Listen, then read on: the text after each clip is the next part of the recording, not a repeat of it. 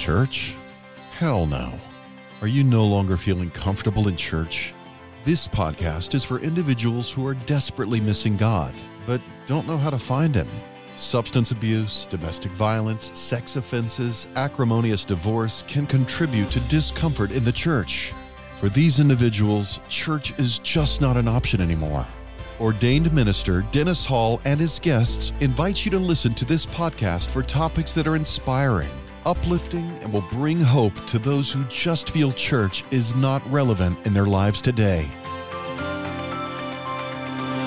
I'm Doctor Dennis Hall, and I'm delighted that you're listening to this podcast today. It seems like every week something's happening in our country to grab our attention, or something's been in the news to grab uh, my attention as I get ready for these uh, podcasts.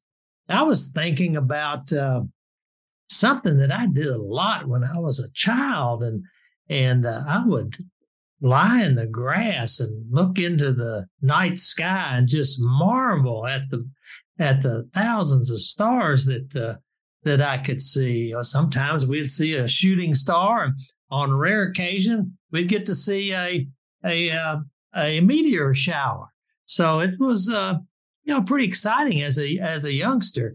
And uh, you know, the scientists tell us that uh, that we can only see about three thousand stars with our naked eye, and that seems like plenty. But with telescopes, we can see millions of stars, and uh, it's just amazing. But it's really not the stars that grabbed my attention or grabbed my attention as a child, but it was the blackness of the universe that surrounded the stars.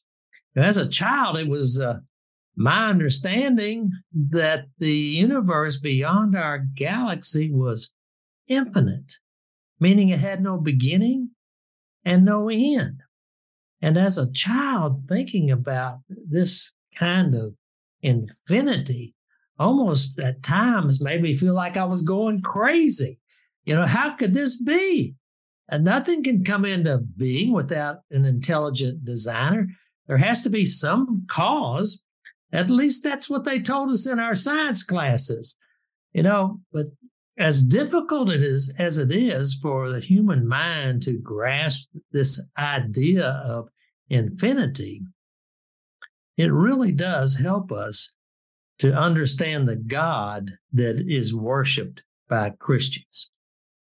Just last year, the Hubble Space Telescope observed the most distant star ever seen. It was named Arendelle. Now, they tell us, the scientists tell us, that Arendelle is fifty times larger than the Earth's sun. fifty times larger than the Earth's sun. And the reason we can't see Arendelle with uh, our naked eye is because it's twenty-eight billion, twenty-eight billion light years away from us. That means that the light emanating from this newfound star began its journey to Earth twenty-eight million years ago. That's hard for us to get our minds wrapped around those kinds of distances. If if we uh, tried to translate that into nautical miles, the number of zeros would be mind-boggling. Now, what was interesting to me in all the press releases about this Uh, new far, uh, newfound star was they would use phrases like uh, uh, it's giving us some insight into the cosmic dawn, or some idea about the early universe, suggesting that there was and is a beginning to the universe. Now, this seems to fly in the face of an infinite God who rules over an infinite universe. Now, I'm not too disheartened about these kind of news releases, though, because over and over again, science has a way of uh, developing substantial support for biblical ideas, for, for biblical truths. And it's been interesting for me to observe that in the world of quantum physics and astrophysics, that there is a whole group of research occurring that is implying that the universe may have had no beginning. No beginning and no end. Now, the word infinity essentially means that there's something without boundary, that it's endless, it's eternal. It is necessarily self-existing and contingent on nothing. Unlike we human beings that have to rely on other things for not only our existence, but even the maintenance of that existence. You know, when we think about God and his unlimited attributes and character, we realize that he must be an infinite being, that God must himself be infinite, that is, without boundary. Well, what are, what are some of the things that we know about God uh, that that describes him as being infinite? Well, we can begin with his perfect knowledge. Um, you know, in theological circles, we like to refer to that as omniscience. One of the big O's about God, that he's all-knowing, you know, indicates that God's knowledge encompasses everything. You know, First uh, John three twenty uh, teaches God is greater than our heart, and he knows everything. God is infinite, the Alpha and Omega, with no beginning and no end. God told Moses, I am who I am in Exodus three fourteen. God knows man's actions and man's heart. And the scripture teaches us that many who prophesied or performed miracles in his name will be told, I never knew you. That should be a scary verse to a lot of people. God knows everything. There is no limit. The sum total of all actual and potential knowledge is the possession of God. His understanding has no limit, as the psalmist told us in Psalm one forty-seven fourteen. As perplexing as it is, God demonstrates throughout the scripture that he knows the future, as Jesus revealed in Matthew twenty-four. And then we have all the Old Testament prophecies of the death and resurrection, uh, resurrection of Jesus that also reveals this omniscience, this all-knowing of God. You know, the knowledge, you know, God's knowledge of the future, though, does not uh, negate our free will that he has given us. You know, God knows and loves his children so well that he knows the choices that we are going to make. Now, God's love is infinite, unlimited, without end. The most quoted verse in the entire Bible is John three sixteen. For God so loved the world that he gave his one and only Son, that whosoever believes in him shall not perish but have eternal life. Now, sometimes we see Christian football players uh, put this verse literally on their face during Uh, football games. You know, as the creator of the universe and and uh, all his earthly children, we expect infinite love to be one of the basic attributes of God. First John four sixteen, the apostle tells us, and so we know and rely on the love God has for us. God is love. Whoever lives in love lives in God and God in them. Description of God's love are everywhere in Scripture.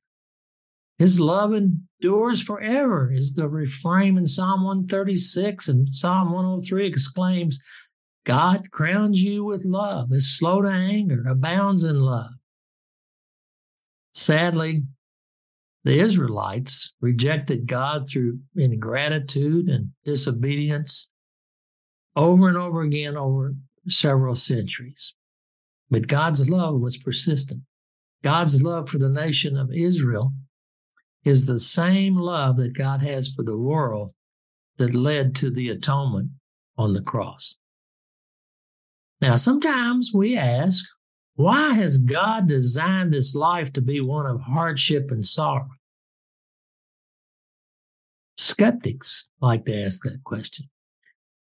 And the truth is, it's only through hardship and sorrow that God can bestow on us his infinite grace and love. God is also often referred to as omnipotent, another one of the big O's that they attribute to God, meaning that he's unlimited in his infinite power. Genesis one one, in the beginning, God created the heavens and the earth. God is the cause of all things in the universe and on earth, and he's not bound or limited by the humans that he created. Yes, he's omnipotent and in complete control. I have a T-shirt I like to wear, and it gets people's attention because on the front of the T-shirt, it says, "Relax, God is still in control." You know, the Lord does whatever he pleases in the heavens and on earth, in the seas and all the depths, Psalms one thirty-five six tells us. And even Jesus said, with God, all things are possible, Matthew nineteen twenty-six. Now, skeptics and non-believers, they try to refute God's omnipotence by asking questions like, can God create a rock that he cannot lift? Well, God is all-powerful, omnipotent, and he can do anything that he wills, that he wills. But there are certain things that God cannot do because it's not within his will. In other words, God cannot do what he does not want to do. And that includes making a rock that he cannot lift. For example, the God of the Bible cannot lie. He cannot commit an unloving act. He cannot act unjustly. He cannot forget. He cannot do evil. He cannot tell a lie. He cannot deceive us. He can't do any of these things. That doesn't mean he's not all-powerful. These things, you know, uh, they don't limit his power. They just define his nature.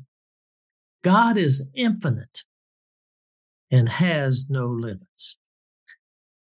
And then God's presence is infinite. What? We're meaning that God is everywhere, capable of always being encountered. Now, theologically, it's another big O that we call omnipresent, omnipresent.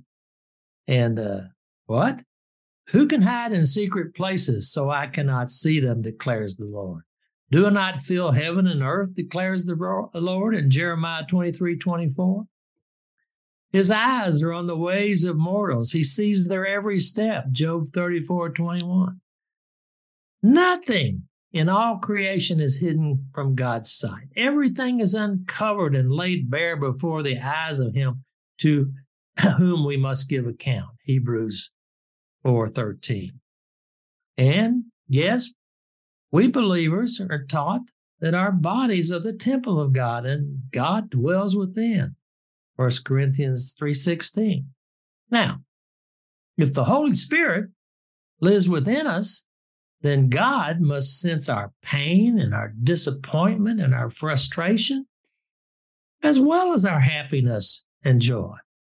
You know, God has said to us, I'm the Alpha and Omega, who is, who was, and who is to come, the Almighty.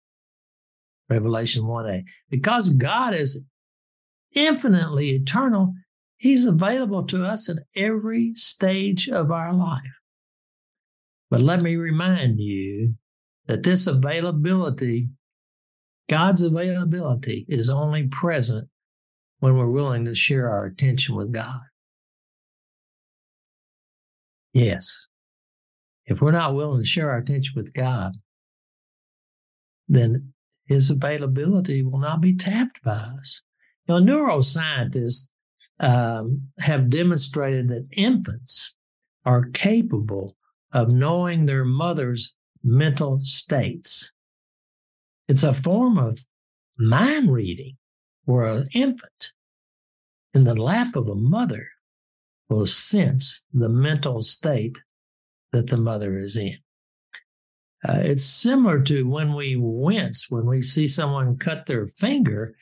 But if that person cutting their finger is someone we love, we may actually feel the pain. That's been demonstrated. Now, these examples demonstrate really how love creates a foundation of real empathy. You know, empathy meaning that we really sense what someone else is feeling. Now, let me suggest to you that Jesus can read the minds of people in ways that's not possible for mere human beings. His mind reading is deep and miraculous. You know, the Holy Spirit is found in persons of faith. And when the Holy Spirit indwells in believers, they become aware of the Holy Spirit's mind. And and there is a, a, that awareness of the Holy Spirit mind becomes mingled with their mind. And this union creates a powerful presence of God's love and empathy. Yes, uh, God has this infinite omnipresence, and he's asking everyone to turn to him. I don't know how many times in my ministry and my walk I've had to say to someone who wonders where God has been, and I've said to him, he's been there all along. He's been there all along. He's just been asking for you to turn to him. And then, you know, God wants intimacy with us. He wants to be intimate with us. You know, in many Christian churches, we can hear uh, pastors imploring their congregations to develop a personal relationship with Jesus. Now, I think this idea must seem crazy to skeptics who envision um, Christians having a conversation with a man who died two thousand years ago. But for believers, he's not an abstract, unknowable being. No. On the contrary, he's a personal God, a loving father, and counselor. Now, this phrase, a personal relationship with Jesus, began being used by Protestant evangelicals in the early nineteen seventies. And many believers see Jesus as a friend because his omnipresence, always being available, is like a true friend providing emotional and psychological support. You know, skeptics argue that this personal relationship is just a figment of the imagination of Christian believers. And even some psychologists and anthropologists, they've even asserted that, um, that Christians are deluding themselves when they're thinking their thoughts are from God.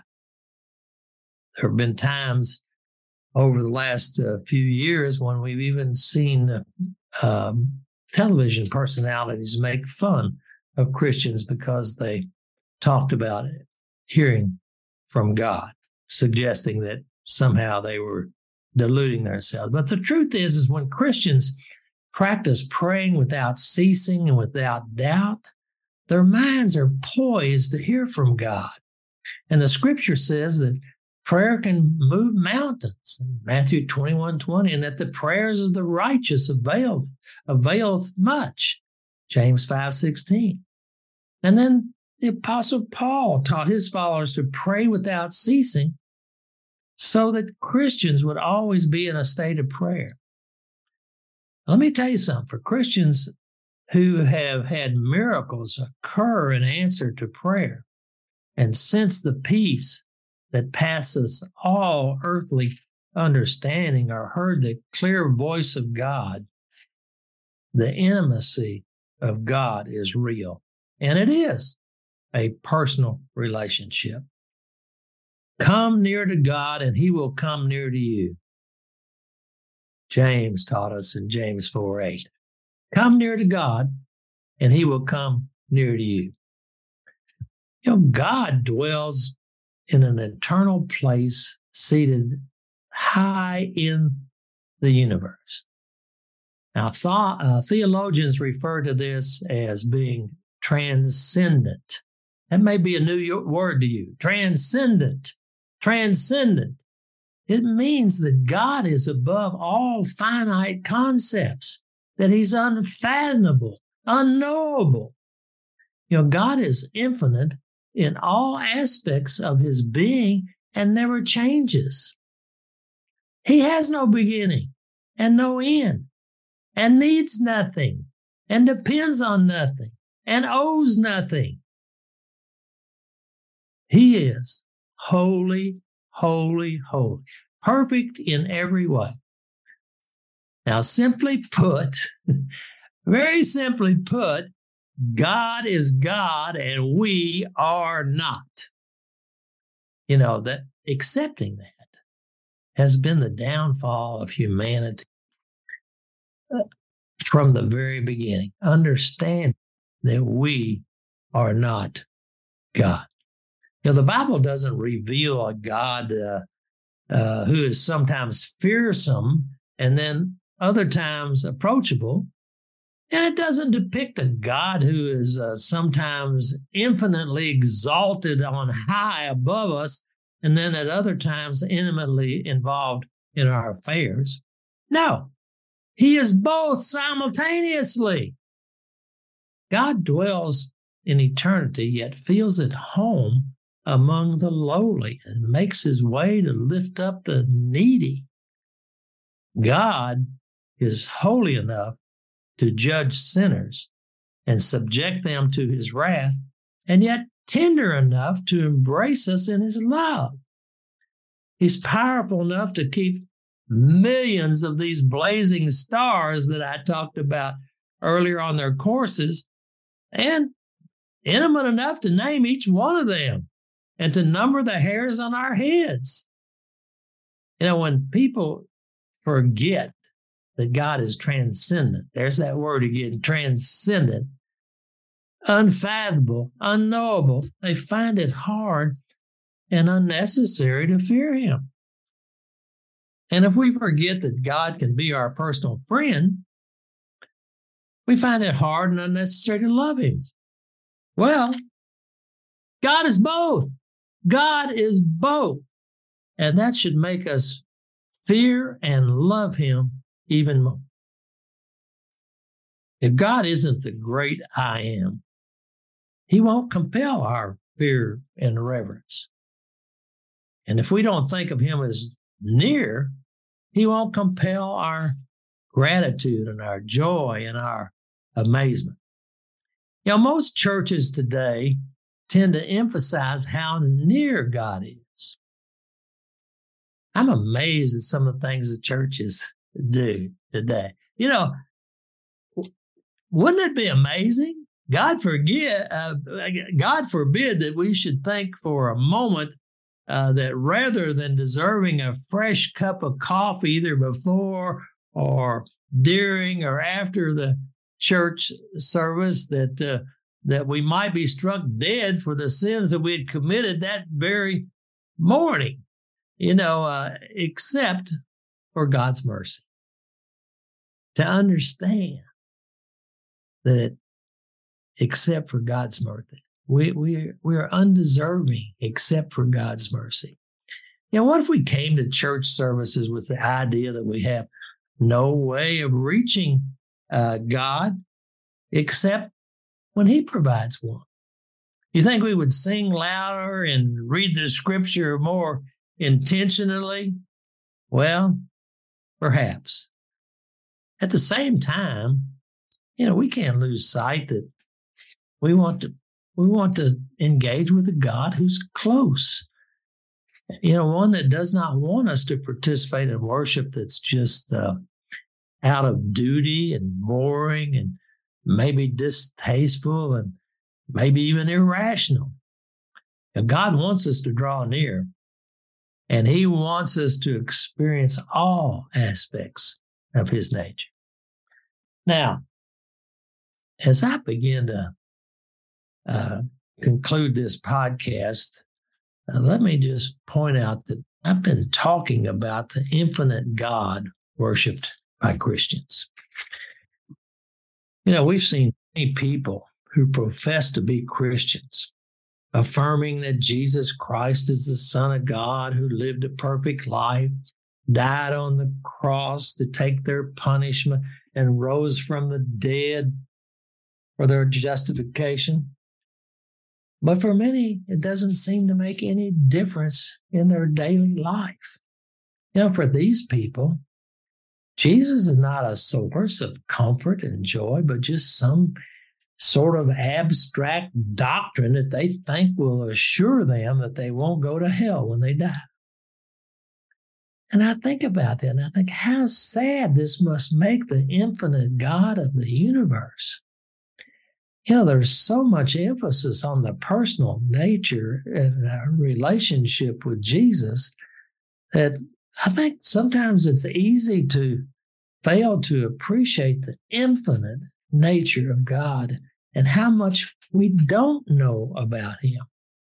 Even with all the revelations given in Scripture about God's nature and character, attributes, his will, his love, his omnipresence, his omnipotence, you know, all of these things, we we know a lot about God, but at the same time, God is still a vast mystery. We say that God is one, and he's also part of this Trinity, God, Jesus, and the Holy Spirit. And yes, the, the, we will never achieve a perfect understanding of the Trinity. You know, the Scripture provides us glimpses of this infinite God that we worship. And but we can't perfect, perfectly grasp who he is, who he was, and who he is to come. We know this. There's no one like him, and he truly can and does save. He's holiness and mercy, grace and truth, and God and man. He's over all, through all, and in all. Let me say this to my listeners. You know, my prayer for you today is that you'll begin to worship God as though he is infinite, infinite, and reigns over an infinite universe. May God bless you, and thank you for listening.